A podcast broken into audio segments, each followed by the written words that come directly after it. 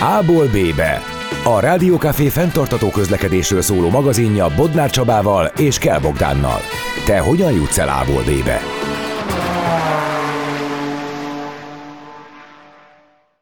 Sziasztok, Bodnár Csaba vagyok, ez pedig itt az A-ból B-be, a Rádiókafé 98 városi közlekedéssel és fenntartatósággal foglalkozó magazin műsora. És egy nagyon érdekes témával készült készültünk erre a hétre. Egy picit nehéz egyébként megfogalmazni, mert mert volt egy ilyen érzés, egy ilyen gondolatvilág bennem azzal kapcsolatban, hogy, hogy miről is kéne itt beszélni, mondom az elejéről. Ugye az elmúlt hetekben, hónapokban elég sok interjú alanyunk volt fenntarthatósági témában, kiváló szakemberek, és, és többen is céloztak rá, vagy ki is mondták, hogy, hogy igazából az autózás, mint olyan, szerintük hosszú távon nem feltétlenül egy, egy fenntartható dolog, de itt nyilván hosszú távról beszélünk, tehát itt évtizedes, évszázados távlatban. De hogy igazából nem volt viszont olyan szakértőnk még bent, aki az autózást ismerte volna A-tól B-ig, vagy A-tól Z-ig, tehát hogy hogy egyrészt az autóknak a technikai oldalát, másrészt a fenntarthatósági részét is. Úgyhogy gondoltam, hogy kéne egy, egy ilyen interjú találni, aki, akivel egy picit a technikai oldalról is tudunk beszélgetni, meg a piacot is átlátja, nem csak környezetvédelmi oldalról, mert egyébként most tényleg nem megbántva senkit, tehát könnyebb azt mondani, hogy ez így nem fenntartható, mint az egész képet látni. Szerintem kevesen látják az egész képet, és nem volt egyszerű ilyen ember talán, de úgy tűnik, hogy sikerült. Itt van velem ugyanis Bazsánt Péter, a Papaszautó Magyarország elektromobilitási termék szakértője. Szia Peti! Szia Csaba, üdvözlöm a hallgatókat! Hogy miért, miért te azt még gyorsan itt, mielőtt belecsapunk ebbe a nagyon nehéz témába, hogy miért te, ugye a Papasz Autó Magyarország egy osztrák cégként elég sok autómárkát értékesít itthon, Mercedes-Benz, Mercedes-Benz EQ, tehát az elektromos vonal, AMG, Smart, Alfa Romeo, Jeep, Kia és Fiat, tehát gyakorlatilag amerikai automárkátok is van, európai is, azon belül ugye a német az egy elég hangsúlyos, és ugye dél is, tehát hogy gyakorlatilag nektek van egy, egy képetek arról, hogy más piacokon meg más honnan, más földrajzi régióba jövő autóknál mi a helyzet. Úgyhogy, úgyhogy ez egy jó hosszú bevezetés volt, de most már elkezdhetünk beszélgetni. Volt egy alapgondolatom itt az egész műsor alatt, ez pedig az, hogy a mai autók én úgy látom, hogy, hogy egyre nagyobbak, legalábbis itt Magyarországon, fizikai értelemben, tehát egyre nagyobb autókkal járunk, ami nyilván egyébként egy muníció azoknak, akik azt mondják, hogy az autózás nem fenntartható, közben azért itt lehetne szerintem árnyalni a képet, de az első kérdésem az, hogy szerinted is nagyobbak ma az autók, mint mondjuk 20 éve voltak? Igen, tehát ez egy globális trend, tehát ez nem csak Magyarországon felelhető ez a jelenség, hanem ez inkább az egész világra nézve, hogy az autók, autók egyre nőttek, tehát úgy látjuk, hogy a parkolóhelyek meg egyre kisebbek. SUV, mondjuk ki, SUV trend van, és ez az elektromobilitásba is jelentkezik. Mi az az SUV egyébként? Hát, ha valaki itt a hallgatók közül nem tudja, én városi terepjárónak mondanám, de ugye nem ezt jelenti maga a kifejezés. Igen, a pontos definíció a Sport Utility Vehicle, hogy ez a szabadidő autó, leg fontosabb tulajdonsága, ugye, hogy magasabban ülsz, jobban kilát, ezért itt a komfort érzet, az, az, az tényleg az egekben van, imádják ezt a kategóriát a, a vásárlóink is. Mióta van ez az SUV trend, hogy, hogy az emberek, mert akkor, ha jól értelek, most e- ezeket vásárolják főleg, de mióta? Igen, minden, minden, ahol, ahogy elmondtad, minden márkánk, amit képviselünk, abba létezik ez a kategória, ez az SUV, és a eladások is azt mutatják, hogy erre a legnagyobb a kereslet. Ez egy 15 éve nagyjából beütött ez a trend. Itt ugye itt a limuzinok, a kisebb kompakt autók kerültek egy picit háttérben a SUV divat oltárán. Minden márkánk, amit felsoroltál, az tartalmaz már SUV-t, és illetve elektromos verzióban is SUV modelleket. Az elektromobilitásra, hát szerintem arról még hosszasan fogunk beszélgetni, most e, e első körben szerintem maradjunk ennél a méret, méret dolognál, mert ez engem nagyon-nagyon érdekel, hogy ez egy világszintű trend? Tehát, hogy ugye azt tudjuk, hogy az Amerikai Egyesült Államokban eleve nagy autókkal jártak mindig is az emberek, tehát ott a, itt egy V8-asnál a haverok azt mondják, hogy fú, hát micsoda, micsoda autód van már, ha ilyen, ilyen benzinvérűek. Amerikában meg egy családi autó is minimum V6-os. I- igen, ott eleve ugye más volt mindig is az autózási kultúra, mint Európában. Ha most Magyarországtól nyugatra tekintünk, ott ugye ez a mikrokár kategória az jóval erősebb, mint itt közép-kelet Európában. egyszerűen itt, itt méret, itt az, a differencia, hogy egy francia belvárosba, egy olasz, egy spanyol, ott nincs mit tenni. Tehát ott muszáj, hogy a mikrokár is szerepet kapjon, ne csak az SUV, de ez Budapesten is most már nagyon jellemző, hogy megnézed ezeket a mélygarázsokat, régen befért szinte minden autó, most már egy átlag autóval is nagyon oda kell figyelni, hogy le tudsz egyáltalán parkolni egy, egy budapesti mélygarázsba. És ennek az az oka, hogy ezek régebben épülő mélygarázsok, és egyszerűen nem... Teljesen nem más volt a méret kategória ugye régebben, mint most. Egy autó, egy modellévváltásnál, egy faceliftnél egy ugyanaz, ugyanazon típus folyamatosan nől. Tehát egyre nagyobbak az autók. Jó, akkor egyébként ez mondjuk nem kell nagy mágusnak lenni, hogy ezt lássuk, de akkor ezt örülök, hogy, hogy meg tudtad erősíteni, hogy ezt jól látom, hogy egyre nagyobbak az autók, és ennek egyébként nem tudom, ezt kutatják-e a cégek, de mi ennek az oka? Tehát mi miért akarunk nagy autókkal járni? Kicsit még prémiumabb érzést ad nekik, mint egy komolyabb kategóriában foglalhatnának helyet. Ez egy, ez egy, ez egy jó esőjelzés, hogy minél, minél, minél kicsit feljebb pozícionálhatják azt az adott típust. De hogy akkor ez most itt nem jellemezve az SUV tulajdonosokat, meg a ti vásárlóitokat, de akkor ez igazából egy egóból jövő dolog. Tehát, hogy itt nem arról van szó, hogy feltétlenül kell nekem, hogy nagyobb legyen az autó, mert egyébként nem fér be a csomagom, hanem nekem legyen kényelmes, én érezzem prémiumnak. Egyébként most nem tudom, tehát ha egy német prémiumnál maradunk, bocsánat, egy belépő kis, tehát az is nagyon prémium belül szerintem. Tehát amúgy... Ha most megnézel egy A-osztályt, például egy, egy, egy Mercedes típusú autónál, akkor az is láthatod, hogy régen mekkora volt egy A-osztály, illetve most mekkora az egy A-osztály. Persze, persze. Tehát egy, egy effektíve ugyanaz a belépő kategória, de most 2023-ban mégis egy jóval nagyobb autót kapsz, de igazából ez minden fogyasztási eszközünkre én úgy látom, hogy így igaz ez a, ez a, ez a növekedés, akár egy telefon, akár egy, egy karóra, tehát igazából ez a trend így az autókba is nagyon-nagyon visszaköszön. És akkor ez közép-kelet-európában azt mondtad, hogy, hogy talán duplán is, tehát hogy itt, itt nem is számolva az, hogy Budapest mit bír el, akkor is SUV-kat veszünk. Most az, hogy számszerűen, hogy pont a duplája, vagy arányaiban egy kicsit más ez a viszonyszám, azt így nem tudom megerősíteni, de abszolút a, a, a magyar vásárlói piacra ez a SUV imádat, ez, ez, ez nagyon-nagyon jellemző. Mit jelent egyébként ez szerinted a mindennapokban? Mert én azt gondolom, hogy az SUV-knak van helyük a piacon nyilván. Most nyilván nem én döntöm el a piacot, ezek csak az én, én, én gondolataim, de ha valaki tényleg családdal utazik, nagyon sokat, tehát el kell férni, akkor ennek van helye. Ugyanakkor én azt gondolnám laikusként, hogy most környezetvédelemtől függetlenül pont itt kinézek az ablakon, és itt van egy, egy or, tehát az akkora, mint egy busz.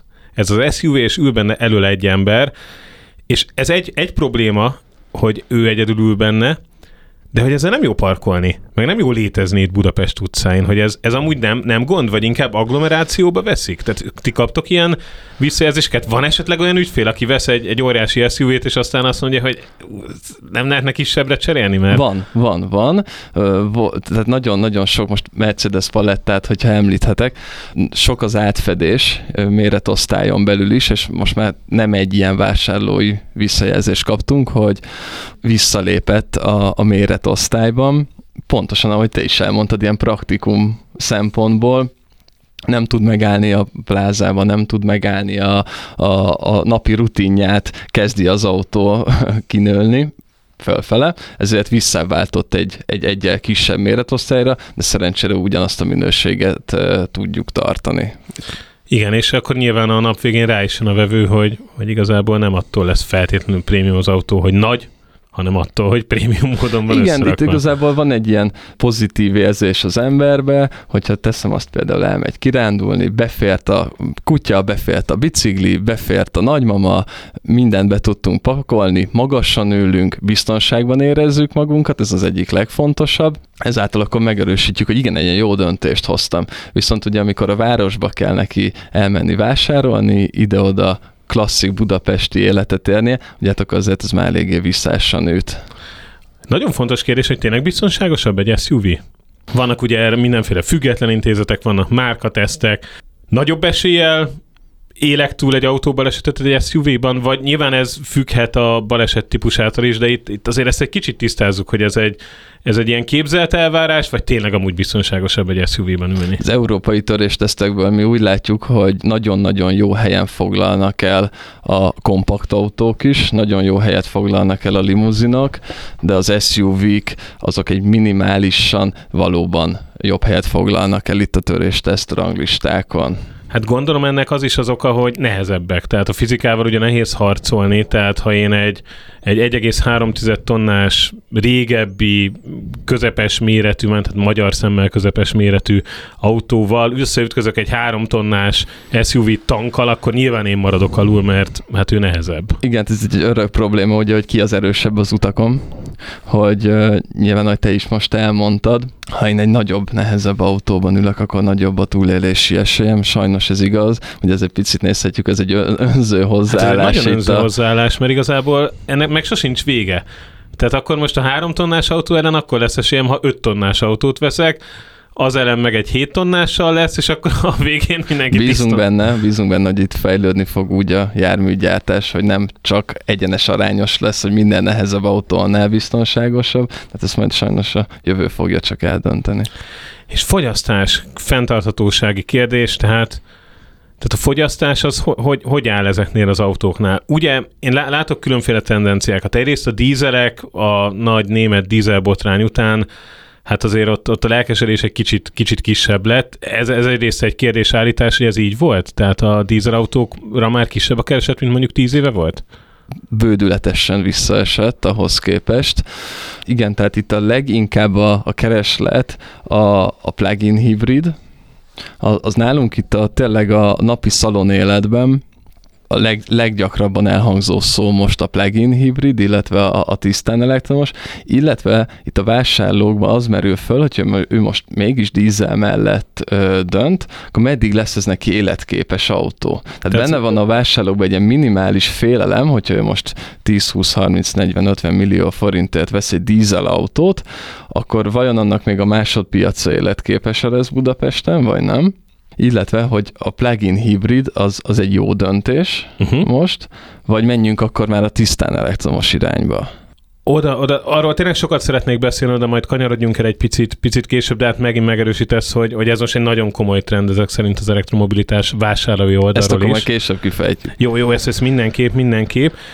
Tehát a dízelek azok nem annyira pörögnek. Én azt látom, hogy a, a belső égésű motoroknál meg azon túlmenően, hogy, hogy most plug-in hibrid vagy nem plug-in hibrid, vagy esetleg might hibrid vagy nem might hibrid, az is egy, egy fontos tendencia, hogy sima szívó benzines autókat én nem nagyon látok, hanem szinte mindegyik turbós. Ez. Í- így, így tudják most ezeket az emissziós Euro 6, ne is menjünk bele, Euro 7, Euro 6D, ezeket az új normákat, ezzel a technológiával lehet most minél, minél inkább teljesíteni. Tehát ez nem azért van, mert egyébként meg az azért, és nem, nem vagyok benne biztos, hogy te ezt megerősítheted, vagy, vagy meg fogod erősíteni, de nekem azért van egy olyan gondolatom, hogy amúgy minél egyszerűbb egy autó, annál tovább marad életképes, mert annál könnyebb szervizelni. Tehát én nekem logikus az lenne, hogy egy szívó benzin az, az tovább marad életképes, és emiatt fenntarthatóbb, mint egy turbós, mert kevesebb alkatrész van benne, ami el tud romlani. Ehhez képest minden autó turbos, de ennek akkor nem az az oka, hogy a, a gyártók azt mondják, hogy fú, hát mindenkinek szüksége van arra a plusz 20%-nyi lóerőre. Nem, itt a downsizing, ugye a köpcentit szorítjuk vissza, de a teljesítményre még ettől függetlenül ugyanúgy igény van, uh-huh. és ezt ezzel a technológiával, sőt, ugye most már ezzel a Might Hybrid rendszerrel lehet leginkább elérni. Meg akkor azért itt az európai jogalkotók belekényszerítik a gyártókat itt a különféle környezetvédelmi normákkal abba, hogy, hogy, hogy igazából olyan autókat csináljanak, ami lehet, hogy, hogy egyébként kisebb kibocsátással jár, csak lehet, hogy gyakrabban kell szervizbe hordani, mert rendkívül komplex motorok Igen, hát ezek. itt a CO oltárán kvázi most nagyon sok mindent feláldozunk, elég a 2035-re gondolni. Mi, mi, mi lesz akkor? Ugye az volt, ez most pont változott, ugye, hogy robbanó motoros személyautóknak a forgalmazása 2035-től az Európai Unióban nem lesz lehet lesz lehetőség. Ugye ez annyit finomodott, hogy itt a szintetikus üzemanyag megjelent, mint opció, hogy azzal való üzemeltetés az mégis elérhető. Ez tényleg már a jövő zenéje. Én, én nagyon-nagyon-nagyon tartok attól, hogy nagyon közel van a 2035, de a szintetikus üzemanyagnak az a legnagyobb lobbia, hogy nem igényel átépítést a meglévő személyautó. Tehát kvázi betankolható lesz a szintetikus üzemanyag egy bármelyik hagyományos autóba is, csak a, a teljesítmény foka az picit gyengébb, tehát a fogyasztás az meg fog nőni, uh-huh. de még sem lesz ugye károsanyag kibocsátás. E, e, ez, ez, ez az egy, egy mencsvár van most a 2035-re nézve. Hát a kérdés ugye, hogy eljut-e odáig az ipar akkor? Jelen hogy... pillanatban nagyon drága ugye egy liter belőle, tehát ez ahogy haladunk előre az, it- az időbe, bízunk benne, hogy, hogy változni fog, és akkor nem kell még itt feláldozni a robbanó motort az Európai Unióba. Tiszta sor, tiszta sor. Most tartunk egy kis szünetet, folytatjuk aztán ezzel a témával, nem menjetek sehova, maradjatok velünk. Aki tudja, a szakértő válaszol. Visszatértünk ezt továbbra is az A-ból B-be a Rádió Café 98 városi közlekedéssel és fenntarthatósággal foglalkozó magazin műsora, vendégem pedig továbbra is Bazsán Péter, a Papaszautó Magyarország elektromobilitási termékszakértője. És ott tartottunk, hogy beszélgettünk már itt méretosztályokról, nagyobbak lettek az autók, ez, ez, ez gyakorlatilag ténykérdés. És azt is említetted, hogy most a szaronyaitokban a leggyakrabban hallható kifejezés az a plug-in hibrid, ami egyébként egy jó dolognak tűnik, mert szerintem a plug-in hibrid így most ilyen féllaikusi szemüveggel nézve, az egy jó út a fenntarthatóságba. Kérlek, mondd el, hogy mi az a plug-in hibrid technológia, ha valaki még nem ismerné, és aztán még, még bele fogok kérdezni, hogy ez, ez egy kicsit konkrétabban mit is jelent. Plug-in hibrid autóknak azt a kategóriát hívjuk, amikor egy robbanó motor meghajtásának segít egy jelen esetben elektromos hajtás, elektromotor. A plugin, itt a hibriden belül többféle kategória létezik, létezik mild hibrid, illetve a plugin hibrid. A plugin hibrid, ahogy a nevéből is adja, a konnektorról tölthető hibrid. Hát ezek az autók önmagukban is képesek elektromos meghajtásból közlekedni, tehát robbanó motor nélkül? Robbanó motor nélkül, igen, igen, ez, ez a lényege másik hibrid kategória, mild hibrid, ott sok esetben csak besegít a villanymotor a robbanó motornak. Itt van, hogy a turbójukat hivatott egy picit csökkenteni, ugye a kigyorsításkor még kevesebb legyen a CO kibocsátás, tehát egy, egy segítséget ad a robbanó motornak. A plug-in hibrid az a legjobban fejlődő kategória, ami most így nálunk feltűnik. Tehát régen, a régen azt úgy értem, hogy mondjuk egy 5 éves távlatba, itt beszélhetünk ilyen 20-30 kilométeres elektromos hatótávolságokról egy hibrid esetén. Ez ma már eléri a 100 kilométert. Ugye itt most a VLTP mérési ciklus szerinti számokról beszélünk, de nagyon közel áll a valósághoz. Most nem szeretnék itt egyik márkát se ajnározni, de egyre, egyre közelebb vagyunk a, a VLTP és a realitáshoz. Ami ezek szerint nem volt mindig így. Ez azért érdekes egyébként, mert amikor az első új generációs elektromos autók megjelentek, mert egyébként olvastam cikkeket, hogy Japánban például a második világháború előtt alatt is voltak elektromos autók, mert ugye nem volt üzemanyaguk elég, tehát hogy most nem, nem ezekről beszélek nyilván, de hogy a 100 kilométer ez egy csomó autónál annak idején a tiszta elektromos hajtásban a hatótáv volt, ezek szerint most meg egy plug-in hát hibrid. Hogyne? Ezt tudja. Nem olyan rég az elektromos autók, hogyha visszagondolunk, itt, itt a kis kompakt mikrokárok, vagy az első elektromos autók, ahogy te is mondod, ott, ott ez a 100 km egy nagy cél volt. És ezt meg is ugrották, most meg akkor a plugin hibrid is. Most a plugin hibrid egyébként gondolom így az elmondás alapján ez, ez több dolog miatt is egy jó technológia. Egyrészt, ha gyorsításnál besegít az elektromotor, akkor az azt jelenti, hogy a, az hagyján, hogy a kibocsátásunk, tehát a CO kibocsátás is kisebb, de hogy a fogyasztásunk is gondolom kisebb. Igen, itt nem, Ment a, itt, a, itt a plugin hibrid esetén tényleg az elsődleges szempont nem az, hogy segítsen a, a, a robbanó motornak a, a meghajtásban, hanem az, hogy minél többet tudjunk tisztán elektromos meghajtásból közlekedni. Ami meg ugye egy trend nyugat-európai országokban, hogy a belvárosból ki vannak zárva a belső égésű motoros autók, de ugye a plug-in hibrid tisztán elektromos módba bemehet? Hogyne, hogyne. És ezek a zónák, ezek egyre többet csak nőnek. Tehát uh, egyre több város lesz, aki csatlakozik ezekhez a kezdeményezésekhez, és egyre jobban fognak ezek a zónák bővülni, ahova csak tisztán elektromos, tehát emissziómentes ö, autók ö, mehetnek be. De ha belegondolsz, itt a 100 kilométeres hatótávolságról, ha beszélünk, itt itt van egy olyan alapvető, most vásárlói szempontból közelítem meg ezt a kérdést, amit úgy hívunk slangbe, hogy hatótávpara. Tehát, hogyha elmondjuk, hogy egy autónak x 100 km a hatótávolsága, meghőkölnek a, a, a vásárlók, hogy úristen, csak ennyi. Mert Azt, a tisztán elektromosokról A tisztán beszélünk. elektromosokról beszélünk, igen, ebben az esetben. És kicsit elkezdjük boncolgatni ezt a témát, hogy mi is a valós igény, hogy egy átlag az év 365 napjából az átlag napjain mennyi is a valós ö, megtett távolság, amit az autójával szokott, akkor mindenki egy picit elgondolkozik, hogy jé, ez tényleg, ez igazából ez jó, ez a, ez a, ez a x 100 kilométeres elektromos hatótávolság, amit egy tisztán elektromos autó is tud. Ha visszakanyodunk a plug-in hibrid, és ez a bűvös 100 kilométeres világba, az meg pontosan azt az átmenetet tudja most képviselni, aki nem tudja, vagy az élet stílusában nem tudja beintegrálni, hogy tisztán elektromos autóval járjon, vagy saját magát még nem szeretné legyőzni, hogy nekem tényleg elegendő az autótávolság. Itt a plug-in hibrid, bőven-bőven a városi mobilitását jelen pillanatban fedezni fogja a 100 km környéke. Tehát akkor te egyébként szakértőként úgy gondolod, hogy fenntarthatósági szempontból a plugin hibrid az egy komoly válasz? Tehát, hogy ez, ez lehet az egyik irány? A plugin hibridtől nagyon félnek, mint hajtáslánc, ugye amit lényegében egy komplet, teljes villanyautó villanyautó képességeit hordozod magaddal, illetve egy robbanó, a robbanó motoros autónak is a képességeit egy azon szerkezetben magadévá tudod egy picit, picit tartanak itt a meghibásodási aránytól. Mert ezek akkor egy viszonylag komplex megoldások. Nagyon komplex hajtásláncok, nagyon komplex. Pláne, hogyha egy erős kigyorsításról beszélünk, hogy mikor száll be a robbanó motor a meghajtásba, hogy száll be a villany, a, a robbanó motor ebbe a meghajtásba, mennyire zöggenőmentes ez az egész. És tényleg, ahogy, ahogy haladunk előre, egyre finomabb. Tehát ezek a benzinmotorok, ö, olyan észrevehetetlenül szállnak most már be a hajtásba egy bizonyos sebesség, vagy egy bizonyos nyomatékigény fölött, észre se veszi már szinte a felhasználó, hogy, hogy most most e, áramból, vagy motoros hajtásból közlekedik.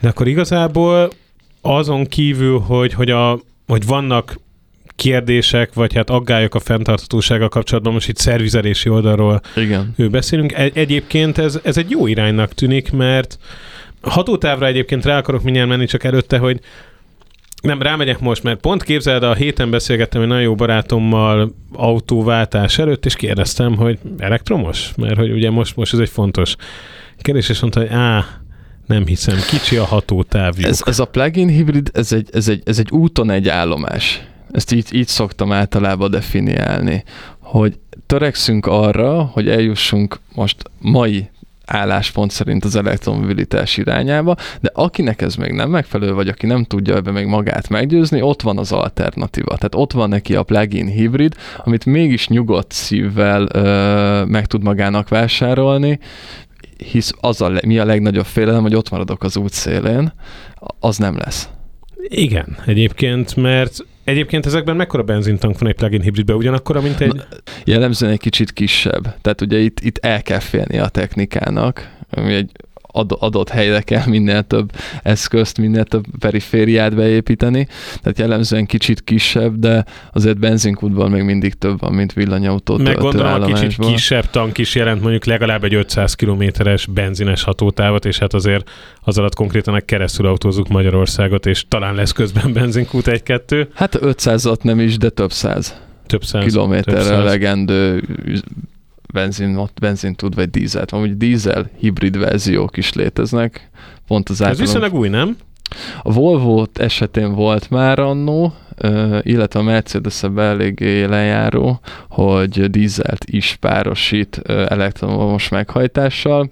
A dízelnek a legnagyobb előnye, amit mi észreveszünk, és minden visszaigazolást is megkapunk rá, hogy az autópályás használatnál ott van a legnagyobb előnye.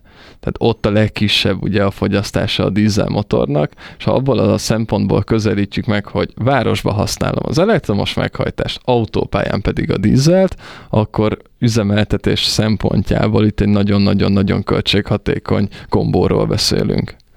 Visszatérve erre a sztorira, amit elkezdtem, hogy pont a héten beszélgettem egy jó barátommal autóváltás előtt, kérdeztem, hogy elektromosra akar-e menni, és mondta, hogy á, nem, mert hatótáv, ugye ez az általad is említett ilyen szlengben hatótáv paraként működő dolog, hogy, hogy ezt láttam élőben, mert, mert mondtam, hogy egyébként ho, hova mész, tehát hova szoktál, és hát Balaton.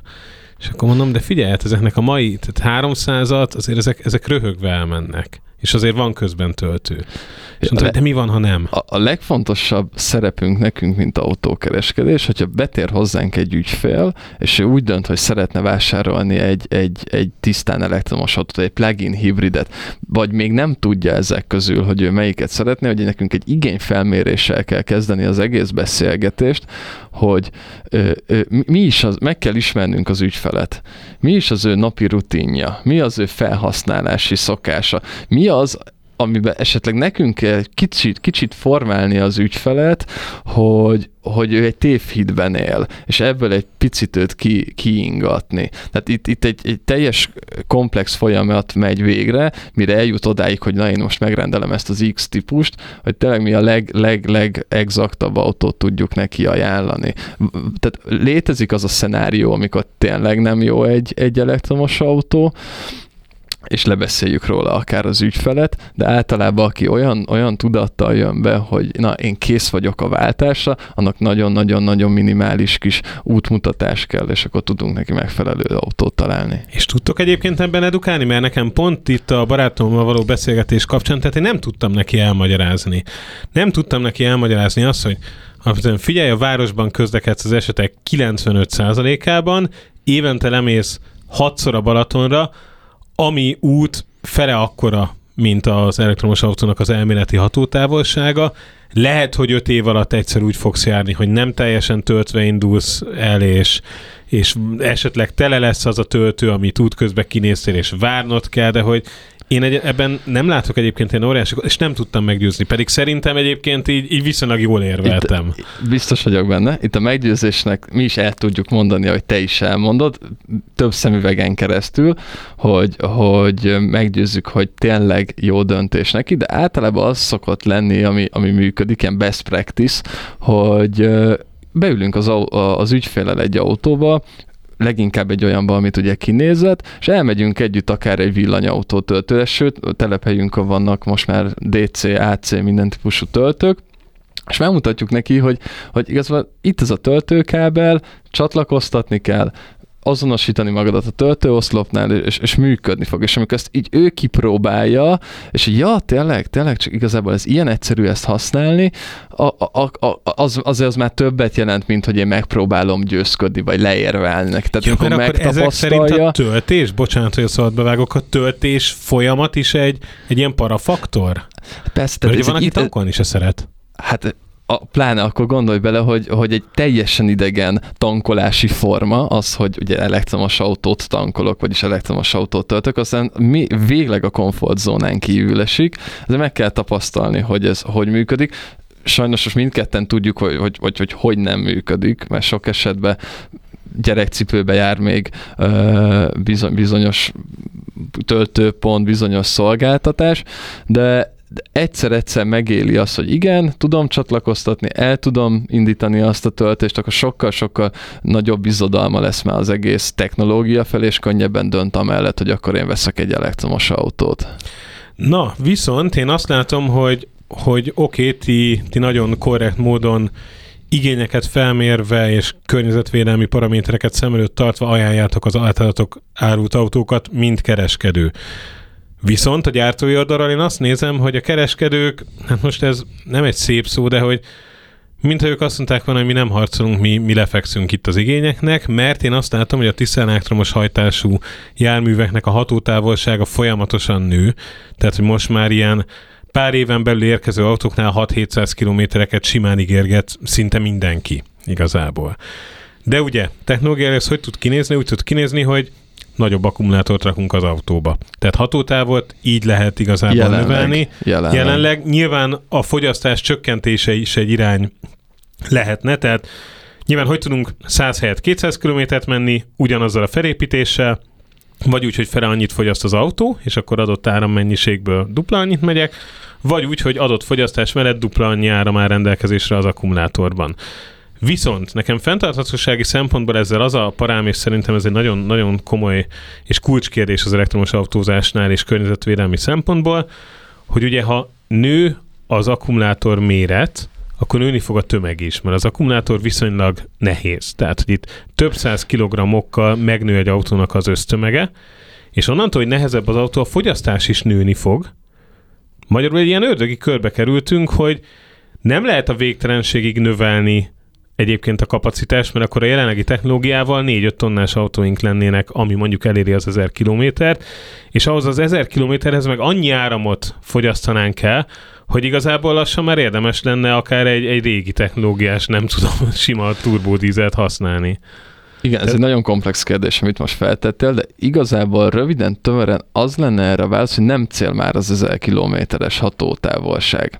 Az autógyártók ezzel a jelenlegi akkumulátor technológiával, ahogy te is mondtad, hogy most azt tudjuk csinálni, hogy minél több akkumulátort teszünk be annak érdekében, hogy minél nagyobb hatótávolságot érjünk el, ezzel minél több súlyt fogunk magunkkal vinni nem, nem szeretnénk jóval több hatótávolságot elérni ezzel a jelenlegi technológiával. Én ezt minden, minden gyártó irányából így látom. Tehát itt igazából az autógyártók nagyon-nagyon-nagyon sok euró milliárdot fektetnek a párhuzamosan fejlődő töltőhálózatba is. Mert nem, tehát nem az a cél, hogy minél többet tudjunk ö, megtenni jelenleg egy töltéssel. egy töltéssel, hanem minél gyorsabban és minél kényelmesebben tudjuk feltölteni azokat az autókat menet közben. Meg hát gondolom az edukáció, aminek oké, okay, hogy ti is szereplői vagytok, mi is egyébként mondjuk itt médiafelületként, de hogy a nap végén azért valahogy el kell oda jutni, hogy amúgy, ha én most Horvátországba autóznék le a barátnőmmel, akkor is azért megállnék. Tehát még akkor is megállnék, hogyha egyébként egy dízelautóval mennék, aminek 1200 km hatótávja, ez az, amit be kell látni. Mert Tehát, nem amit, akarok 1200-at vezetni egy, pontosan, egy ültőmben. Pontosan, sőt, 400-at se. Igen. Tehát, hogy az autópályák pont egy olyan, főleg, hogyha most ilyen nyugat-európai irányba indulunk el, mai 2023-as állás szerint 300 km környékén egy jobb elektromos autó az teljesíteni fog tudni autópán. 300 hát kilométerenként lesz olyan DC egyenáramú villámtöltő, ami 20 perc, 40 percet, ugye ez típus márkától függ, hogy elérje megint azt a 80%-os töltöttséget. És 20 perc igazából nem annyira sok idő, tehát 20 perc az pont egy ilyen ideális pihenőidőnek tűnik Abszolút, meg. Hát egyébként tehát, hova rohanunk? Már bocsánat, hogy itt csak, csak ezen is gondolkodom, hogyha nyaralni megyek, akkor egyébként nem tudom, én ne, nem, nem 150 Ez nagyon egyén függő, ez nagyon egyén Valaki nagyon hamar oda szeretne jönni, és minél, minél Jó, jobban megszabadulni ettől a, maga az utazás faktort, azt minél jobban kivenni a nyaralásból, Aha. és minél hamarabb elérni a végcélt. Persze, ez, ez, ez, ez is egy nézőpont. Nem érthető, érthető amúgy. Ez is egy nézőpont, de én annak vagyok tényleg a híve, hogy ne visszakanyarodva az előző kérdésre, tehát, ebből, tehát ne tegyünk bele minél több akkumulátort az autóba azért, hogy itt most már elérjük, hogy 600, 800, 900 kilométer, közeledünk már ehhez a, a autópályán, ha stabilan tudni fogjuk ezt a 4-500 kilométert, szerintem bőven elég lesz, legyen jó a töltőhálózat. Tehát legyen hozzá olyan ö, infrastruktúra, ami tényleg megengedi azt, hogy ne ötféle applikációval kelljen elindítani a töltőpontot, ö, és, és, és ne egy kútoszlop, ne egy kútfej legyen csak, ami, ami, ami lehet tölteni. Rákanyarodnék itt egy olyan kérdéssel, amely itt a, a hosszabb távú utazások feljöttek itt a villanyautózással, hogy nagyon-nagyon sokat fejlődtek az autók fedélzeti rendszerei, de ezt szerintem te is meg tudod erősíteni. Szinte mindegyik általunk forgalmazott márkának létezik olyan szoftvere, ami meg tudja pontosan tervezni az útvonalat töltőpontokkal belekalkulálva. Tehát az a félelem, hogy na majd hol fogok tölteni, kinek a szolgáltatását fogom igénybe venni, az egyre jobban kezd hála az égnek háttérbe szorulni, és beülök Budapesten az autómba, beírom, hogy Stuttgart, most csak mondok egy példát, és pontosan az autó ki fogja írni, hogy beállítod melyik töltőhálózat a preferencia, pontosan ki fogja írni, hogy ezen 20 percet fogsz állni, azon 15 percet fogsz állni, a következőn pedig 30 percet, és ez élőbe tudja már követni, hogy foglalt-e az a töltőpont, ne adj Isten És valami. áttervez? áttervez? Tehát, hogyha hogy Budapesten ő még hogyne, azt gondolja, hogyne. hogy én meg fogok állni, nem tudom, Győrben egy töltőn, de azt látja, hogy az a töltő tele van. Hogyne, áttervez, illetve ö, az autó mindig a legutóbbi használati ciklusodból számítja a hatótávolságot. Tehát, hogyha úgy ítéli a kompjúter, hogy neked kicsit kedvezőbb a hatótávolságod, és rövidebb idő alatt el tudod érni a célodat, akkor is, ha töltened kell, akkor lehet, hogy egy töltőpontot kihagy, illetve, vagy egy, egy távolabbira tervezi rá azt a kötelező töltésedet. Tehát ez így dinamikusan változik így menet közben, uh-huh. hogy hol is kell neked tölteni, és, és ez, ez megint egy olyan ö, dolog, amit egy, egy laikus autóvevőnek, aki nyitott rá, hogy ö, villanyautót vásárol, elektromos autót vásároljon, annak ezt be kell mutatni, be kell ültetni, hogy nézd meg, ez ilyen egyszerű, nem kell tőle félni, vannak erre szoftverek, vannak erre gyári megoldások, amik tényleg segítenek neked, hogy a hosszú távú utazásod is nagyon kényelmes legyen. Innen folytatjuk, majd most tartunk egy kis szünetet, maradjatok velünk. Technológiák, így és ezzel közlekedünk. Visszatértünk ezt továbbra is az A-ból B-be a Rádió Café 98 városi közlekedéssel, és hát egyébként ez alapvetően nem volt benne, de egyre inkább a fenntarthatósággal is foglalkozó magazin műsora, vendégem pedig továbbra is Bazsán Péter, a Papasz Autó Magyarország elektromobilitási termék szakértője. Nagyon sok mindent érintettünk eddig, ő, aki most kapcsolódott be, annak azért gyorsan összefoglalom, hogy egyre nagyobbak az autók, ez egy tendencia, egész Európa szerte, így Magyarországon is. Magyarországon talán még különösen ismer itt ez a mikroautó kategória, Budapesten nem annyira elterjedt, mint pár nyugat-európai nagyvárosban. Beszélgettünk a plug-in hibridekről, illetve a hibrid technológiáról, amik nagyon jó átmenetet képeznek az elektromos autók és a tisztán belső égésű motoros autók között. Fenntarthatósági szempontból is jók. Jelenleg még vannak az ügyfelekben aggályok, hogy a viszonylag bonyolult technológia miatt vajon a szervizigényük milyen lesz, de egyenőre, ha jól értem, azért megnyugtatóak ezzel kapcsolatban a, a, a dolgok. Egyelőre abszolút. Tehát nem látunk semmilyen számottevő, kiugró olyan eredményt, hogy na, most a plug-in hibridekkel van megint a gond. Illetve beszélgettünk itt az elektromos autókról is, hogy egyrészt van az ügyfelekben potenciális vásárlóban, tehát összességében az emberekben egy ilyen hatótávval kapcsolatos para igazából, hogy, hogy, hogy hát elég lesz nekem a 3-400 kilométer, amire ugye te azt válaszoltad, hogy megfelelő használat és infrastruktúra, tehát töltőinfrastruktúra mellett ez igenis elég kell, hogy legyen. Egyébként ezt még úgy, úgy fejtegetném, tehát hogy, hogy vajon egy átlag magyar hányszor utazik ö, autóval munkán kívül. Nyilván, ha munkáról beszélünk, akkor, akkor más. Tehát, ha valaki... Hát egy... az a napi rutin, az a napi ingázás. Én azt akartam mondani, hogy ha valaki utazó ügynök, és, és minden nap, ö, nem tudom, Csehországba, meg Szlovákiába utazik, akkor nyilván nem egy 200 kilométeres elektromos autó neki a, a válasz, de hogy most itt az átlagos felhasználásnál maradva, tehát, hogy egy, be, bele kéne, hogy férjen szerintem az évi egy-két utazáshoz az, hogy megállunk tölteni egyszer közben. Nem, de ez csak így az előzőhöz Margóra. Ami viszont bennem továbbra is egy ilyen nagyon-nagyon nagy kérdés, hogy, hogy nyilván az elektromobilitás fenntarthatósági szempontból elsőre egy ilyen jó, jó válasznak tűnik, hogy, hogy ugye nincs közvetlen károsanyag kibocsátás, de ugye nyilván felmerülő kérdés, hogy miből állítják elő azt az áramot, mert ha szenet égetünk hozzá, akkor lehet, hogy még rosszabbul is járunk, most nem tudom. Tehát ugye itt ilyen... a lokális, mindig a hangsúly a lokális károsanyag kibocsátáson van, tehát amikor ezek az autók is az árlistájára felírják, hogy nulla a CO2 kibocsátás, hogy itt mindig arra gondolunk, hogy a helyi káros anyag Tehát nem füstöl, miközben állok vele Így a Váci van. úton. Így van. És igazából ez egy nagyon fontos szempont, tehát ez, ezt ne nézzük le, ezt a, ezt a szempontot. Hát hogy Tehát a városok levegő minősége, ha el, eltekintünk Budapest től keletre, Ázsiába mondjuk ilyen óriási városokba, hát van, ahol már így nem azt mondom, hogy mérgező a levegő, de annak már vannak egészségügyi kockázatai, hogy ott milyen szintű a légszennyezettség,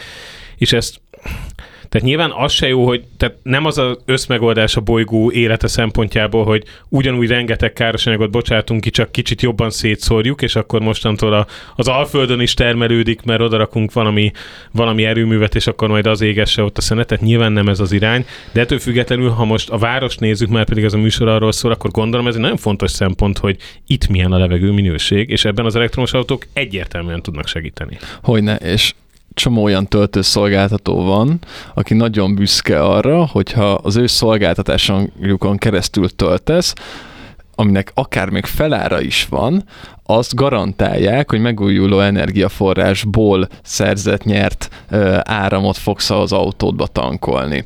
Én úgy veszem észre itt a vásárlóinkból, hogy ez számít nekik. Tehát vannak ennyire tud... Na, ez, ez egy fontos kérdés egyébként, hogy aki elektromos autót vesz, az környezettudatos is? Most Abszolút. nyilván nincs statisztikád erre, de hogy azért van egy érzésed, abszolút. Abszolút. Nálunk, én ezt így veszem észre, főként, hogy a prémium márkával foglalkozunk.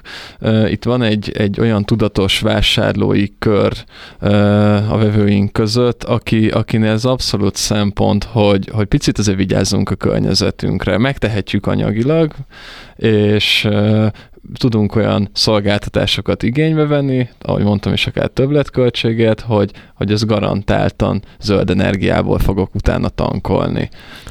Van itt azért egy nagyon fontos kérdés, és és én is tehát felhozni is félve hozom fel, ez pedig az akkumulátor, mint olyan. Ugye most ez nagyon hangos gyakori a... kérdés. Tehát ez, ez, ez az autószalonban is, hogy mi lesz az akkumulátorommal. Hát meg hogy lett az az akkumulátor? Meg hogy lett. Mert ugye ez most gyakorlatilag egy aktuál szakpolitikai kérdés itt Magyarországon, hogy, hogy az akkumulátor gyártás, mint olyan, az, az vajon milyen környezetterhelést ró mondjuk jelen esetben az országra, de hát egyébként abszolút környezetvédelmi szemveggel nézve a bolygóra. Erre vannak egyébként válaszok, vagy tehát elfogadom, hogyha te autóipari szakemberként azt mondod, hogy ez ez nem feltétlenül a te területed. Én ebben nem szeretnék belemenni, mert nálam ennél sokkal kvalifikáltabb szakértők tudnának erről nagyon hitelesen ö, mesélni azt tudom, hogy általunk forgalmazott márkáknak is vannak olyan vállalásai, hogy az akkumulátor utóéletével mi is történik. És mi történik? Hát az, hogy itt, itt, itt szinte garanciás, gar, garantált ö, állítások vannak, hogy azok az akkumulátorok tovább fognak élni, miután kikerülnek az autó napi életéből. Itt tényleg gondolhatunk itt az energiatárolók, ö, energiafarmok, gigakupakok ö, van lévő továbbélése. Tehát ugye ezek az elektromos autókban nagyon gyorsan fel kell töltenünk azt az akkumulátort, utána meg nagyon gyorsan lemerítjük ezt az akkumulátort. Hát gyakorlatilag és, igen, mert pár óra alatt kis túlzással. És ez, ez, ez a sok amplitúdó, ami, ami még mindig tíz évekről beszélhetünk, tehát most már azért vannak olyan autógyártók, akiknek bő 10-15 éve nagyon nagy darab számban csak tisztán elektromos autóik vannak, és nagyon jó számokat kapunk vissza, hogy az amortizáció az nagyon kevés. Tehát azok a félelmek, hogy 5 év múlva szétmegy az aksi, ez, ez, alaptalan. Ez teljesen alaptalan. Tehát itt a mai autógyártók közül szinte mindenki már ilyen 10 év körüli uh, garanciáról beszél. Mindenkinek van benne egy kis eltérés, mi az a degradáció, ami, ami már hibásnak minősül, illetve ami még belefér a, a normális öregedésbe, de ez, ez amit, amit említettem is, ez a extrém igénybevétel, ez, ez tíz évig garantáltan életképes. És utána majd eljön az a felhasználási időszak, amikor nem borzasztó gyorsan kell feltölteni, és nem nagyon-nagyon gyorsan kell lemeríteni. Például itt egy, egy, egy, egy háznak egy energiatárolójára, ha gondolunk. Tehát igazából itt akkor az a válasz, hogy az, hogy az autóba már mondjuk egy 75%-os, tehát a gyári kapacitásához képest már csak az annak 75%-át tárolni képes akkumulátor az autóba, azért nem kívánatos, mert az azt jelenti, hogy a hatótávunk is a háromnegyedére csökkent. Így van. De mondjuk az az aksi ettől függetlenül nem a kukába fog kerülni, meg nem, nem a bolygót szennyezzük vele tovább, hanem kis túlzásra akár változatlan formátumban is, vagy hát nyilván... Minimális átépítést természetesen igényelnek. Persze, mert hát ki kell szedni mondjuk, ha más nem, de hogy akkor ez lehet egy energiatároló egy napelemes családi házban, ahol pedig ugye hát erről, erről már szintén beszélgettünk itt a műsorban a siemens pár jó pár adással ezelőtt, hogy hogy ez hogy tud működni a gyakorlatban, hogy ugye van egy napelemünk a házon, és ha azt nem is akarjuk, mi nem is tudjuk egyből elfogyasztani az azáltal megtermelt áramot, tehát azt tárolnunk kell, és akkor erre... És nem visszatáplálunk a hálózatba. Igen, az, az egy külön adás. Egyébként, ha érdekel valakit ez a téma, bocsánat, hogy itt most más szakértővel reklámozok műsor, de de ezt, ezt nagyon körbejártuk itt az Ából BB-ben ezt a témát, és Spotify-on ez fönt van, és, és tényleg szerintem az egy nagyon-nagyon jó adás volt.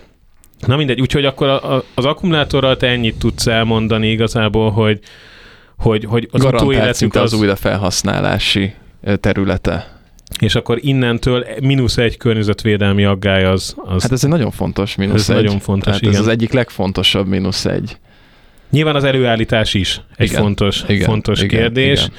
de hát egyébként meg, tehát nem tudom most, ezek, ezek nagyon erős kijelentések lesznek részemről, de, de hogy ha el fog fogyni az olaj a földből egy idő után, akkor, akkor értem, hogy nincs tökéletesen tiszta megoldás, és az akkumulátor előállítás is környezetterheléssel jár, mint minden, de hát valahogy meg kell oldani, mert nem, nem járhatunk utána a lovas kocsival megint. Igen, ez a jelenlegi litium-ion alapú akkumulátorok, amire te gondolsz, most ja, igen, így ez... per pillanat.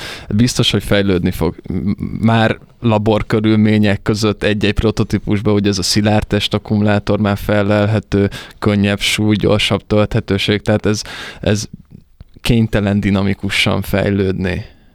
Mert hogy igazából itt azért nagy ő, igény van. Meg lobby. Erre, meg hát nagy lobby, bár gondolom azért az olajlobby is ő, viszonylag jelentős, és itt azért két erős, erős dolog ütközik, de hát erre kell, hogy megoldás szülessen. Viszont az elektromos autókra és a városi használatra visszatérve, hogy mondjam, nehezebb egy elektromos autó, mint ugyanabból a modellből egy belső égési motoros, ugye ez? Ez tény. Ez tény kérdés. Ezzel nem lehet Mennyi, Mennyivel most? Nyilván gondoljunk itt egy nagyon kicsi, hány kilót nyom egy, egy nagyon kicsi aksi, egy 20-30 kWh, meg mennyit nyom egy 100 kWh, ami itt, most a teteje. Itt, itt akupakokról, ha beszélünk, ugye te is mondod mindenféle teljesítménybe kategorizálva, itt egy nagyobb teljesítményű villanyautónak 4-5-600 közötti kilogramm súly, az az akkumulátorpak, amit, amit visz magával. Ez nem azt jelenti, hogy van egy ilyen balta számítás, hogy na akkor ez ennyivel nehezebb, mint a robbanómotoros megfelelője, de egy 20%-kal nehezebbek tudnak lenni ezek az autók. Viszont gondolom, hogy a, a motor meg könnyebb, mert egy elektromotor az, az nyilván hát könnyebb. Meg számos alkatrész nincs, ugye, nincs a, a elektromos autókban, mint a hagyományos meghajtásúakban. Tehát 20% az egy ilyen ökölszabály? Most nyilván nem válasz azért semmit, de, de nagyjából 20%. Nagyjából igen. Na most ugye, ha SUV-król beszélgetünk, ami belső égéssel is két tonna fölött van, igen. akkor az elektromosban simán lehet két, két és, és fél. fél irányába megyünk. Ami azért már egy jelentős tömeg, tehát ahhoz képest egyébként, hogy megnézzünk egy 20 éves autót, és ott még ilyen 1000-1100 kg-okról beszélgettünk. Oké, okay, kisebbek is voltak, ugye ezt már megbeszéltük, de azért arról is beszélgettünk, hogy, hogy a város nem úgy építették mondjuk Budapestet, hogy, hogy ilyen terhelésre számítottak volna. Mit jelent Európában ez szinte egyiket sem. Uh-huh. Tehát ez egy, ez egy, ez egy, ez egy nagyon uh, súlyos probléma, szó szerint, hogy uh, mekkora tömeggel közlekedünk mi a városba jelenleg ugye az adózási környezet is nagyon-nagyon kedvez Magyarországon az elektromos autók terjedésére. Ha úgy nézzük, hogy egy cég szeretne elektromos autó beszerzésben gondolkodni, akkor ö, regisztrációs adó, cégautóadó, teljesítmény, ezek, ezek, mind mentesülnek ezek az autók ezzel a terhek alatt. Norvégiába lehetett olvasni itt a elmúlt hetekben, hogy a súlyadó fog visszakerülni itt a számításba, ami, ami, hogy belegondolunk, ez pont erre reflektál, amit te most uh, uh, kérdezel, hogy mekkora terhelést is kap a, az úthálózat itt az elektromos autók terjedésével, és ennek ugye milyen igénye lesz utána az úthálózat karbantartásának ezáltal.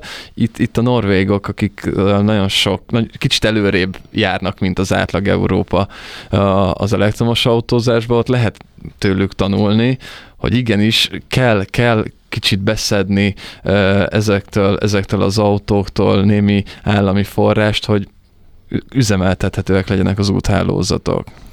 Mert gondolom, most nyilván ez ne, nem egy ilyen nagyon egyik napról a másikra, de hát, hát ugyanez van egyébként a teherautókkal is. Hát ez ki lett már mutatva ezer éve, hogy ez egyszerűen er, ez szétszeri az úthálózatot, hogyha nagy, nagy súly rohangál rajtuk, és emiatt tereljük is ki ugye a terautókat, meg olyan utakra tereljük, amik elbírják azt a terhelést. Most nyilván egyébként, hogy a lakossági terhelés, stb. az megint egy másik kérdés. Most egy ilyen pusztán út minőség fenntartás szempontjából azért a nehéz elektromos autók a városban az, az nem egy kívánatos dolog. Jelenleg, jelenleg úgy van beállva ez az egész elektromos autó támogatás rendszer, hogy támogassuk a terjedését. Ezért vannak most ezek a, ezek a kedvező adózási feltételek az irányukba, hogy minél többet lehessen, minél több tudjon belőle terjedni, de ez biztos, hogy, hogy idővel el fogunk odáig jutni, hogy, hogy szükséges hogy lesz. lesz. Muszáj lesz szankciókat is alkalmazni, hogy, hogy az,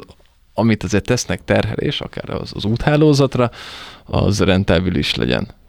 De gondolom itt azért az lesz a kulcs, hogy mondjuk egy ilyen súlyadó jellegű rendszer, hogy nem az elektromos autókat akarjuk sújtani, nem azzal van a gond, hogy az elektromos autók elektromosak, sőt, az egy előny, azzal van a gond, hogy a két és fél tonna egy autó. Az a persze, azzal ebből a szempontból, hogy most robbanó motor hajtja, vagy elektromotor, most ez pont, pont nem releváns, itt a súly.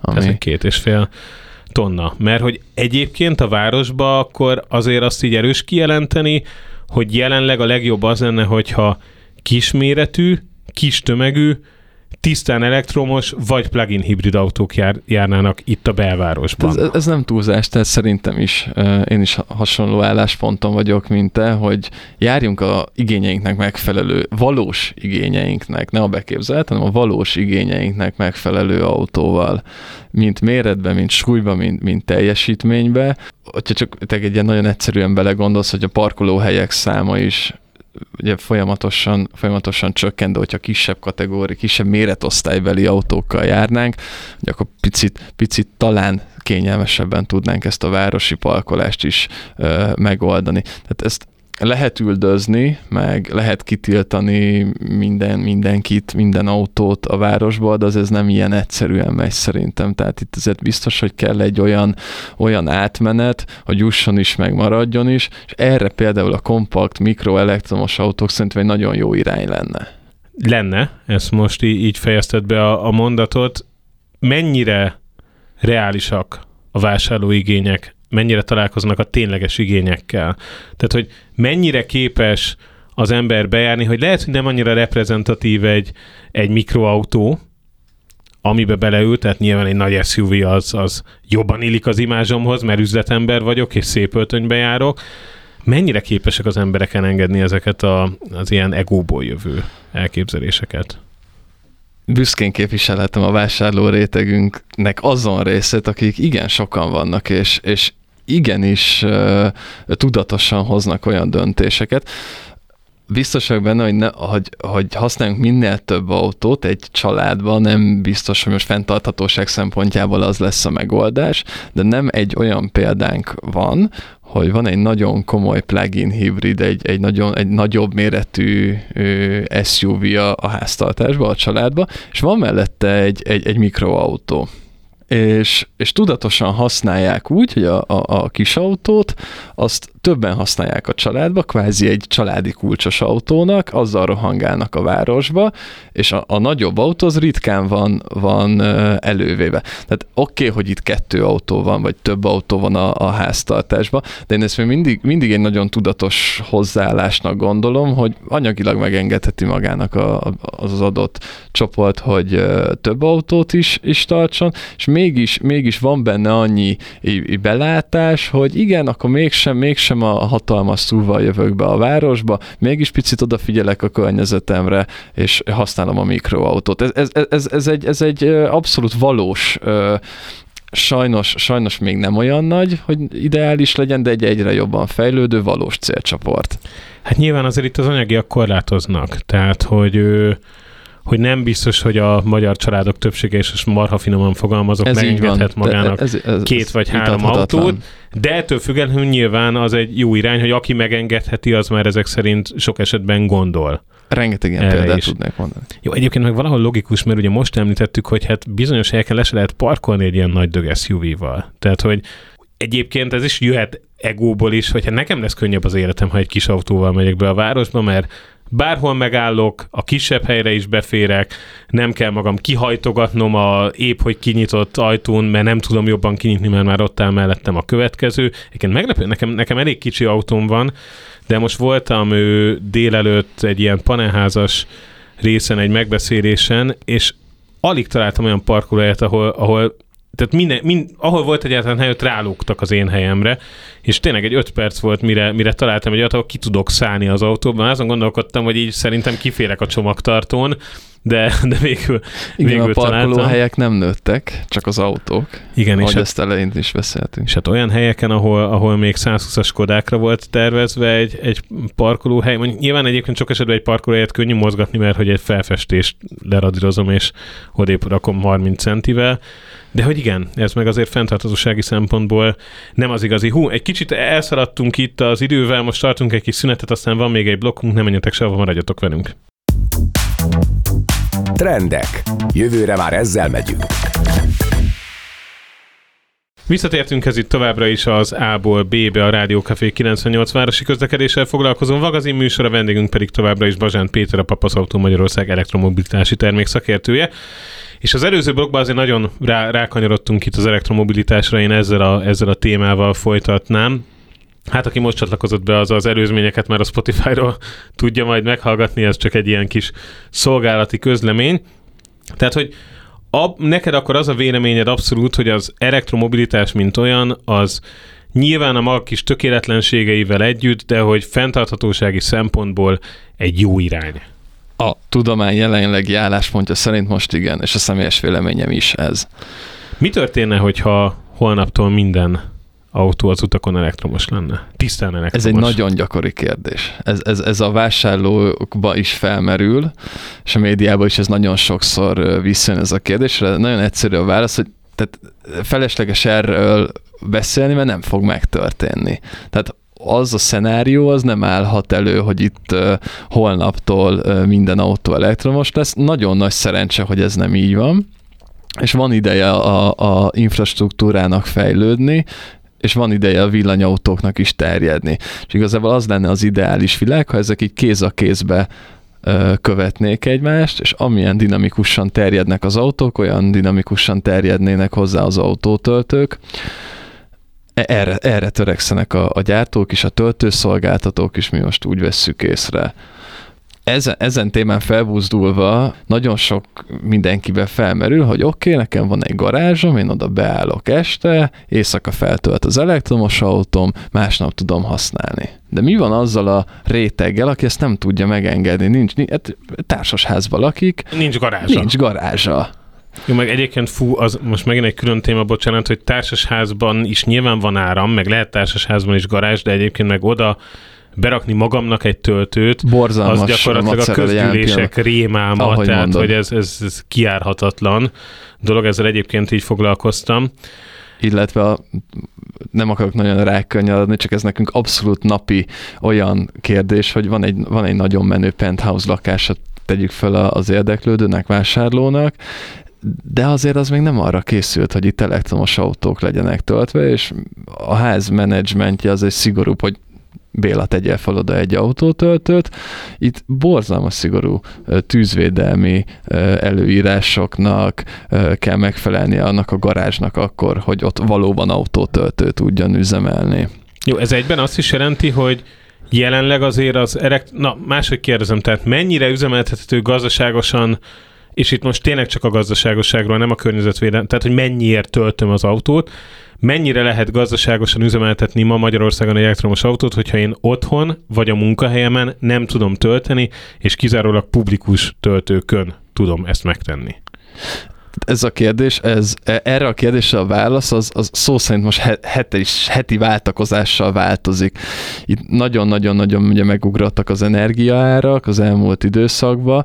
Most, hogyha ez is egy ilyen ökölszabály lesz, ha most én publikus autótöltő pontokon szeretném tölteni az autót, tehát nincs garázsom, és nem a lakossági energiát szeretném felhasználni üzemanyagként, hanem az utcán szeretnék vételezni áramot, akkor jelen pillanatban nagyjából megegyezik egy átlag benzines autó fogyasztásával az, általam vételezett áramnak a költsége. Tehát ugyanannyiba kerül gyakorlatilag utcán töltve elektromos autózni, mint hogyha lenne egy benzines Jelenleg, autó. tehát ez, ez, ez, is igazából változhat még bármelyik irányba. És mi a Bízunk helyzet, benne, hogyha hogy pozitív. otthonról töltöm, de nem napelemről, hanem csak simán a hálózatból, akkor arányaiban mennyivel fele?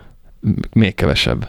Tehát a, a, annál ideálisabb helyzet, hogy a lakossági rezsicsökkentett, tehát hogyha mondjuk kifutunk abból a áramkvótánkból is, és még a rosszabb esetet is vesszük, hogy ilyen 70 forint környékén kapjuk meg a, kil- a, kilovattóját az áramnak, akkor is drasztikusan kevesebbé tudunk autózni. Ugye itt rengetegszer felmerül az a kérdés, hogy jogos-e, hogy én a rezsicsökkentett, még a 70 forint is ugye rezsicsökkentett árat ö, üzemanyagként használom.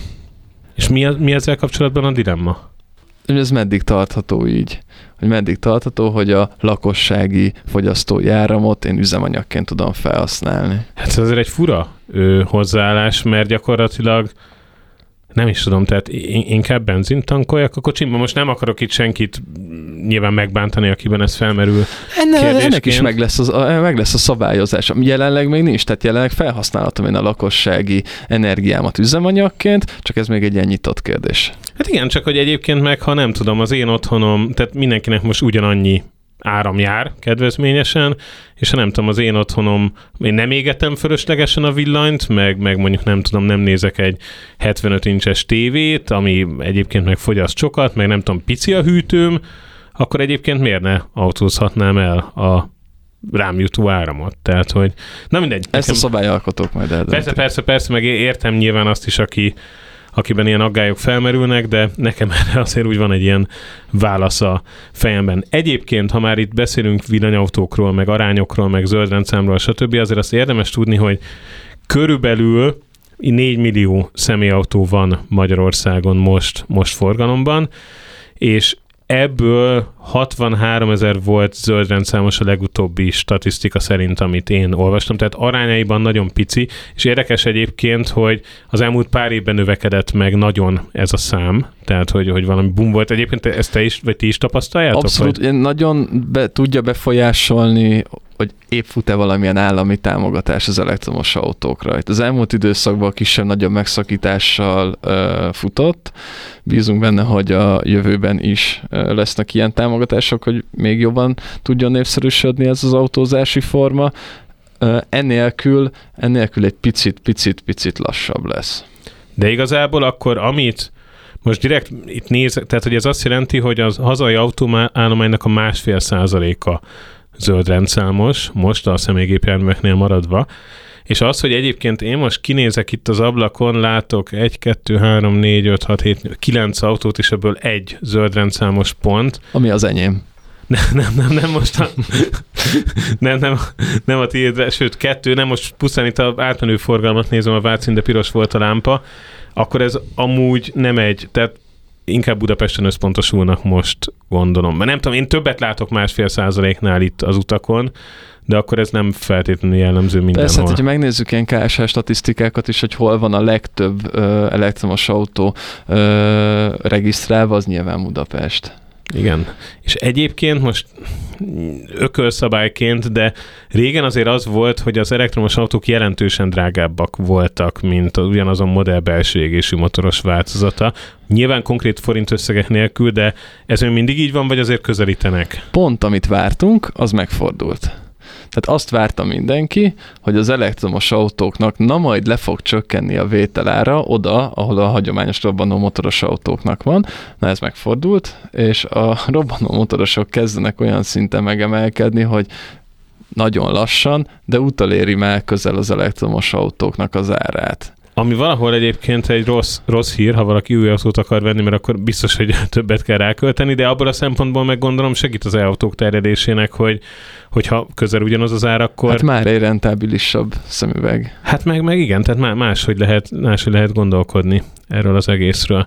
Peti, azt mondd el nekem kérlek, hogy ha minden ideális lenne itt a, a világban, te milyennek képzelnél el egyébként egy, egy, egy jó városi autót? Tehát, hogy mi, mi, milyen hajtáslánc lenne benne, mekkora lenne, milyen egyedi tulajdonságai lennének. Ö, itt most nyugodtan ilyen felszereltségekre, kütyükre. most városi autóra fókuszálunk, Igen, városi, városi a műsorunk. Szerinted így 2023-ban Budapesten milyen kéne, hogy legyen az ideális városi autó? Ideális városi autónak mindenképp ugye a méretet hoznám fel legelső körben, hogy a méretbe kellene azt eltalálni, most nem szeretnék direkt márkát mondani, nem, nem is hogy, kell, hogy, hogy, hogy most kiemeljük, hogy na az a típus már nagyon közel van hozzá, hogy na az legyen az ideális, tehát maradjunk a kategórián, tehát abszolút a mikrokár lenne az ideális, és ahogy te is mondtad, kinézel az ablakon, alig-alig ülnek úgy autókba, hogy négy személy, három személy, sőt még a két személy is. Tehát szerintem az ideális városi autónak nem kellene még négy vagy öt személyesnek lennie, bőven elegendő lenne egy kétszemélyes autó, kisméretű autó, nagy üvegfelületekkel, tényleg, hogy a komfortérzet ettől függetlenül ne érezzük a kisméret miatt, hogy bunkerben élünk, és még nem is lenne nagyon fontos a nagy hatótávolság, hiszen városban minek jó fordul, jó, tehát kis fordulókör, könnyen ö, kezelhető autó, ö, maximum két személyes ö, kivitel. Én, én így látom. Ez Hajtáslánc tekintetében?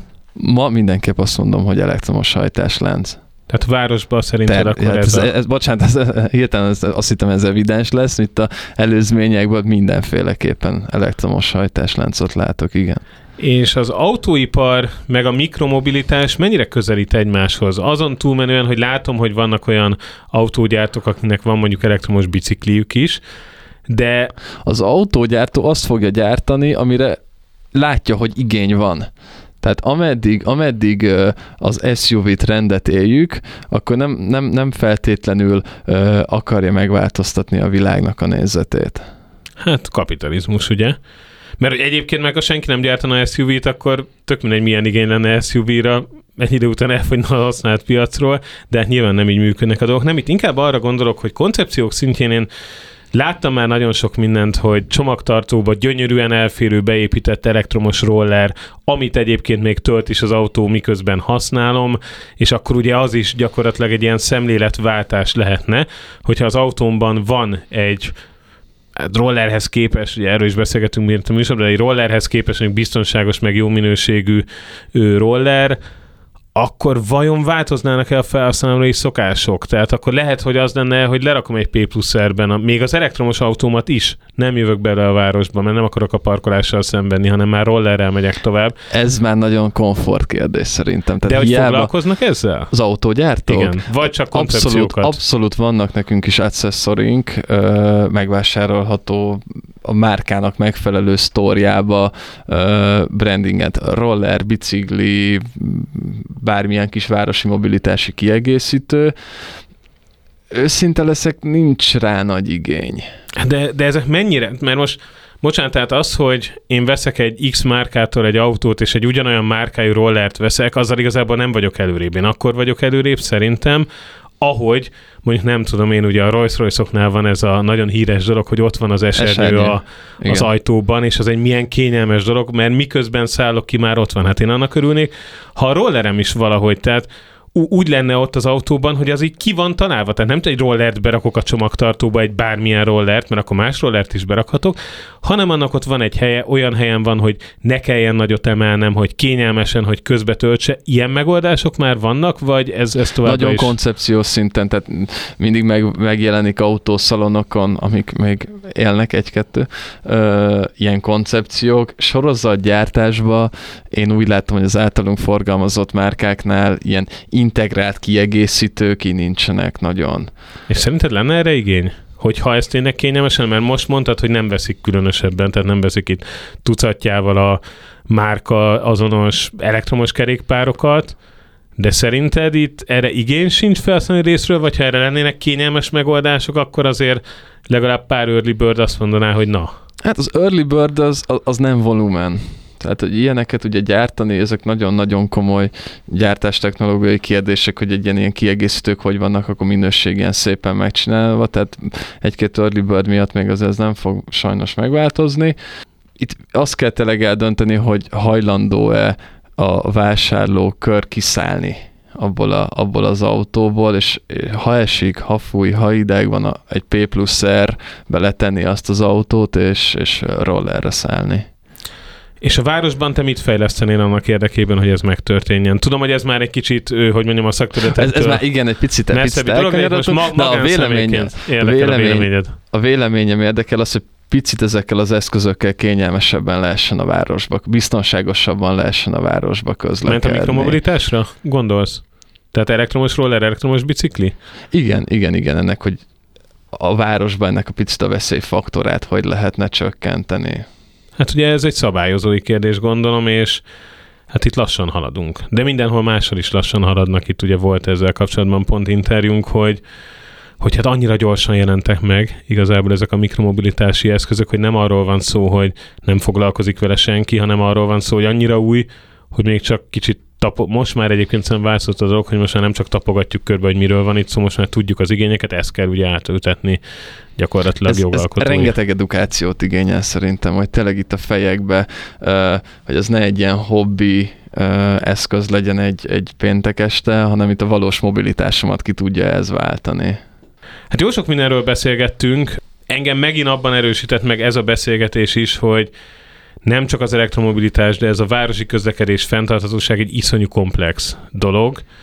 Úgyhogy nincsenek itt mindenre egyértelmű és, és teljesen magától értetődő válaszok, de azért én ebből a beszélgetésből azt szűrtem le, hogy az elektromobilitás az, az mindenképp jelenlegi ismereteink szerint egy olyan irány, ami fenntarthatóbb és élhetőbb városokat eredményezhet és hát sok, sok gondolkodni valót is adott ez a mostani beszélgetés, úgyhogy köszönöm szépen Bazsánt Péternek, a Papaszautó Magyarország elektromobilitási termékszakértőjének, hogy itt voltam a stúdióban. Köszönöm, Peti. Köszönöm én is a meghívást. Illetve köszönöm mindenkinek, aki ezúttal is minket hallgatott, ez volt az A-ból B-be a Rádiókafé 98-on, új epizóddal Két hét múlva jelentkezünk majd, a korábbi epizódok pedig Spotify-on visszahallgathatók, úgyhogy ha valakinek még itt fölmerültek mindenféle mikromobilitással, elektromos hálózattal, stb. kapcsolatos kérdései, azokat ő, hát lehet, hogy meg tudjuk majd válaszolni a korábbi epizódokkal, úgyhogy nézzetek rá nyugodtan a Spotify-ra, illetve vigyázzatok magatokra. Sziasztok! Megérkeztünk B-be. A Rádiókafé fenntartató közlekedésről szóló magazinját hallottátok Bodnár Csabával és Kell Bogdánnal. A műsor visszahallgatható a rádiókafé 98.hu-n.